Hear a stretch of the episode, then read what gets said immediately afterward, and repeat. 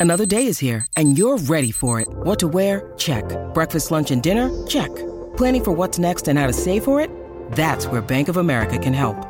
For your financial to-dos, Bank of America has experts ready to help get you closer to your goals. Get started at one of our local financial centers or 24-7 in our mobile banking app. Find a location near you at bankofamerica.com slash talk to us. What would you like the power to do? Mobile banking requires downloading the app and is only available for select devices. Message and data rates may apply. Bank of America and a member FDIC. Think you know the Brooks Ghost? Think again. Introducing the all-new, better-than-ever Ghost 16. Now with nitrogen-infused cushioning for lightweight, supreme softness that feels good every step, every street, every single day. So go ahead, take your daily joyride in the all-new nitrogen-infused Ghost 16. It'll turn your everyday miles into everyday endorphins. Let's run there. Head to brooksrunning.com to learn more. Welcome back to the program. 1300 01 1170. Get us on that text line as well 0457 736 736. As always, lots of football going on around the globe at this time. As a result of that, we speak to football broadcaster, well respected within the industry, Daniel Garb. He is on the line. G'day, Daniel. Hello, Jimmy. How are you, mate? Mate, I'm really well. I'm really well. And, well, when I think about the EPL, I've got I've got mixed emotions with this one, Daniel. Okay, big. Let's start at the positive. Big Ange got got the show back on the road again with Tottenham. That's a pretty impressive win against Newcastle as well. And this attack at all cost mentality seems to be paying off. Yeah, I mean they were fantastic against Newcastle, a, a fellow Champions League contender, a side that has got some injury problems and form and confidence issues at the moment uh, as well, but. Uh, the way in which Spurs played in the second half was simply fantastic. And it's just a mentality that uh, has allowed to fester inside the squad all season long now. And there were going to be dips, and Spurs went through that as they had a tough fixture run and some injuries and suspensions of their own. But there's just so much belief and joy, really, in the way in which Ange Postecoglou wants them to play. That all came to the fore once more, like it had done for the first three months of the season against Newcastle United. Son Heung-min was fantastic. The skipper, uh, he buys into uh, Ange's philosophy as as much as everyone, and uh, he was magnificent uh, on the wing and uh, as a goal scoring threat. And that was a big statement. They made another one a couple of weeks ago. Let's not forget with that draw against Manchester City. But to come out yes. after a, a disappointing defeat and destroy Newcastle like that, I mean, the confidence inside the supporter group and the playing group is never been an issue. They've been happy with Ange the whole way through, even when they did. But from the outside, just to silence some of the naysayers who have been uh, a little bit dismissive of uh, Ange's plan A and no need for a plan B philosophy, I think that would have been satisfying for him and, and all at Tottenham. Yeah, no doubt about it. All right, so we go from that, uh, the positive, to uh, the little bit of a concern. So I'm talking about the fact that Man United beaten 3 0 at home by Bournemouth. So Erik Ten Hag under all sorts of pressure on this one. You want to add a layer of difficulty to it, then uh, Manchester United uh, at home to Bayern Munich in the Champions League uh, coming up tomorrow as well. How do you see this playing out, Garby? Not well. I mean, everything yeah. at Manchester United over the last 10 years has told you that uh, this is not going to end well. The most glaring stat, and this is not all on Erik Ten Hag, it's on the, the post Sir Alex Ferguson era. The most glaring stat that sums up the demise of Manchester United since Sir Alex Ferguson left 10 years ago is that they have now lost more home games at Old Trafford in the 10 years since Sir Alex Ferguson departed than for the entirety of his 26 year stay at the club. Mm. Isn't that incredible? Uh. So, you know, the place is, hasn't been the same since. They've had little lifts, you know, at moments under different managers, and they had it last season under Erik Ten Hag, and, and United fans thought, all right, we've, we've got our man now. You know, it seems mm. to be a young, brash manager, similar to a, a Jurgen Klopp who can come in with a, a strong philosophy from the outside and change the culture of the dressing room. No, it fell apart from the start of the season again.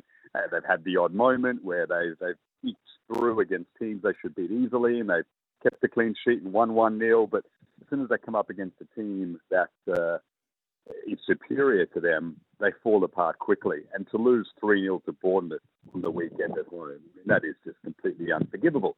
So the pressure continues to mount, and uh, when you consider they got Bayern Munich at home uh, away in the morning and uh, could be yeah. out of the Champions League as well. I mean, it looks like their season is nowhere near where they wanted it to be. You know, well before Christmas, and uh, that is going to pile more and more pressure on Erik Ten Hag. And uh, there's just a feeling of apathy there at Manchester United. The fans are almost over it. They don't want to sit there discussing managerial options. They're just so flat. Um, they'll go there and they'll support their team and they'll hope for a win, but they've got a game against Liverpool coming up on the weekend. And United fans are already looking at it going, we're going to be beaten easily and embarrassed yeah. again against our biggest rivals, like they have done on so many occasions in the last few years. Yeah, yeah. Um, so the theatre of dreams becomes very much off, off, off Broadway, unfortunately, but um, that's where they're at. What about the pointy end of the table? Liverpool back to the top with that loss from Arsenal to Aston Villa, who might be the story of the season, Garby.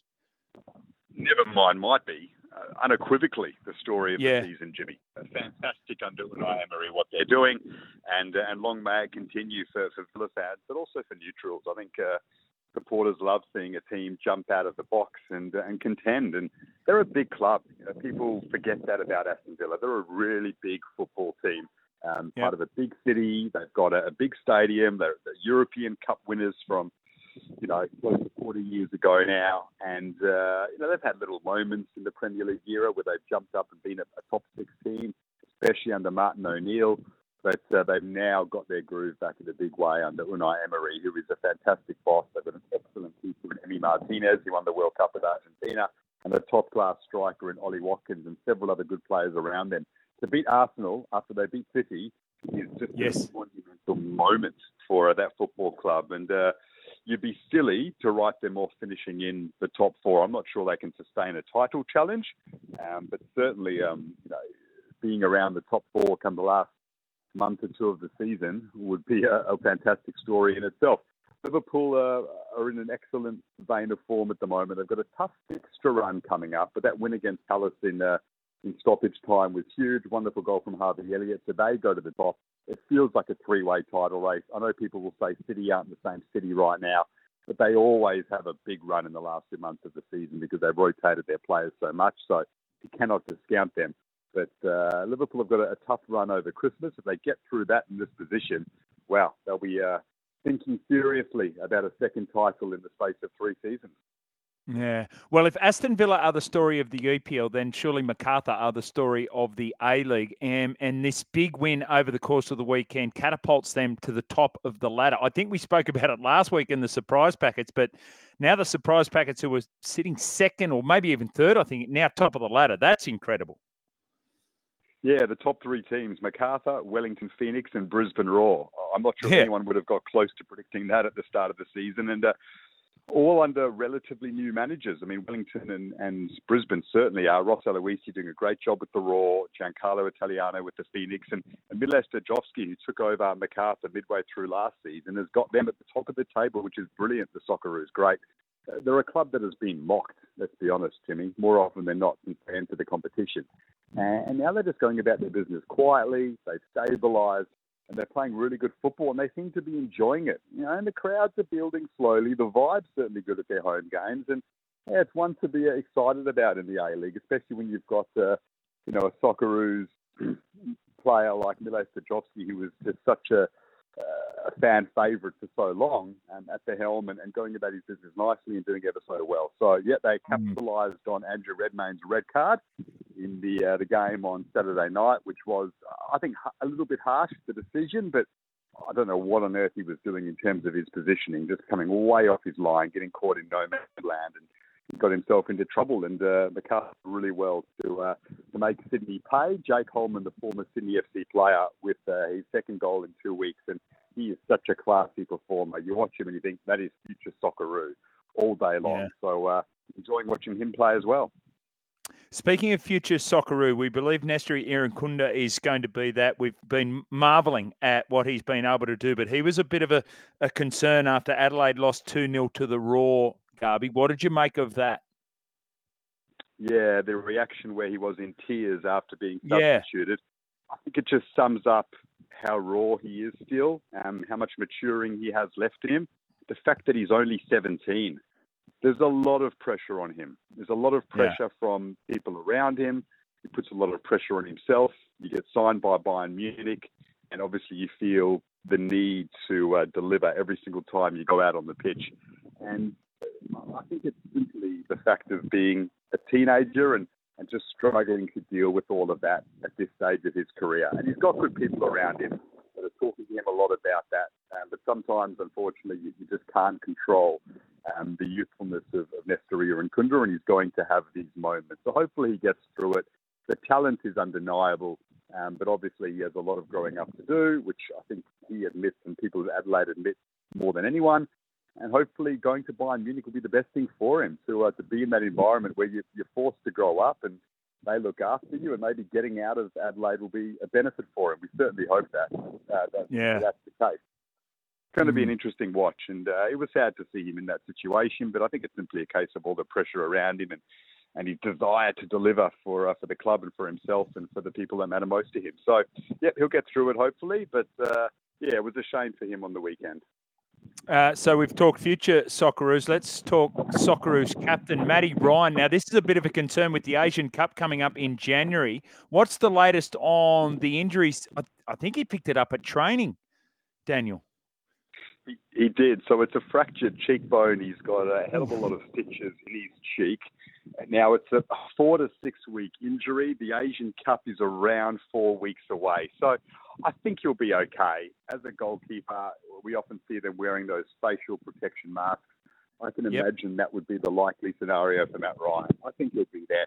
If he's not, and the injury lingers for whatever reason, he doesn't feel comfortable or he has a setback, it's a big concern for the Socceroos because there isn't a, a nailed on number two there, of course. Mitch Langerak was in that position, but he felt like he was, well, he was brought out of retirement. He felt like he was uh, treated badly by the Socceroos hierarchy. He's now out of, of action, and, and, there isn't a strong option as the number two. We all remember what Andrew Redmayne did for Australia to get us to the World Cup, but his form has dipped since then. He might not even be in the, in the squad for uh, the Asian yeah. Cup. Um, there's Joe Gauci from Adelaide, who's very talented but uh, inexperienced.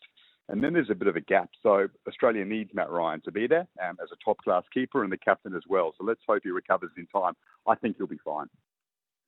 Uh, I believe we're hearing you, uh, the dulcet tones across the SEN airways next week. Is that right, Garby? I'll be filling your uh, enormous shoes, uh, Jimmy, for uh, a week before Christmas and then a week or so afterwards. Looking forward to it. Um, a lot of cricket to talk about, of course. Looking forward to the Test match starting uh, at the end of the week. A lot of football. We'll look at uh, everything that's going on around the world uh, across the summer periods. And yeah, I'm really excited to chat to the SEN listeners and, and keep them occupied during the festive season. It'll be great. Uh, you'll do it on your ear, mate. It'll be fantastic. Uh, thank you for today. Uh, enjoy the rest of the week, mate. Thanks, Jimmy. All the best, mate.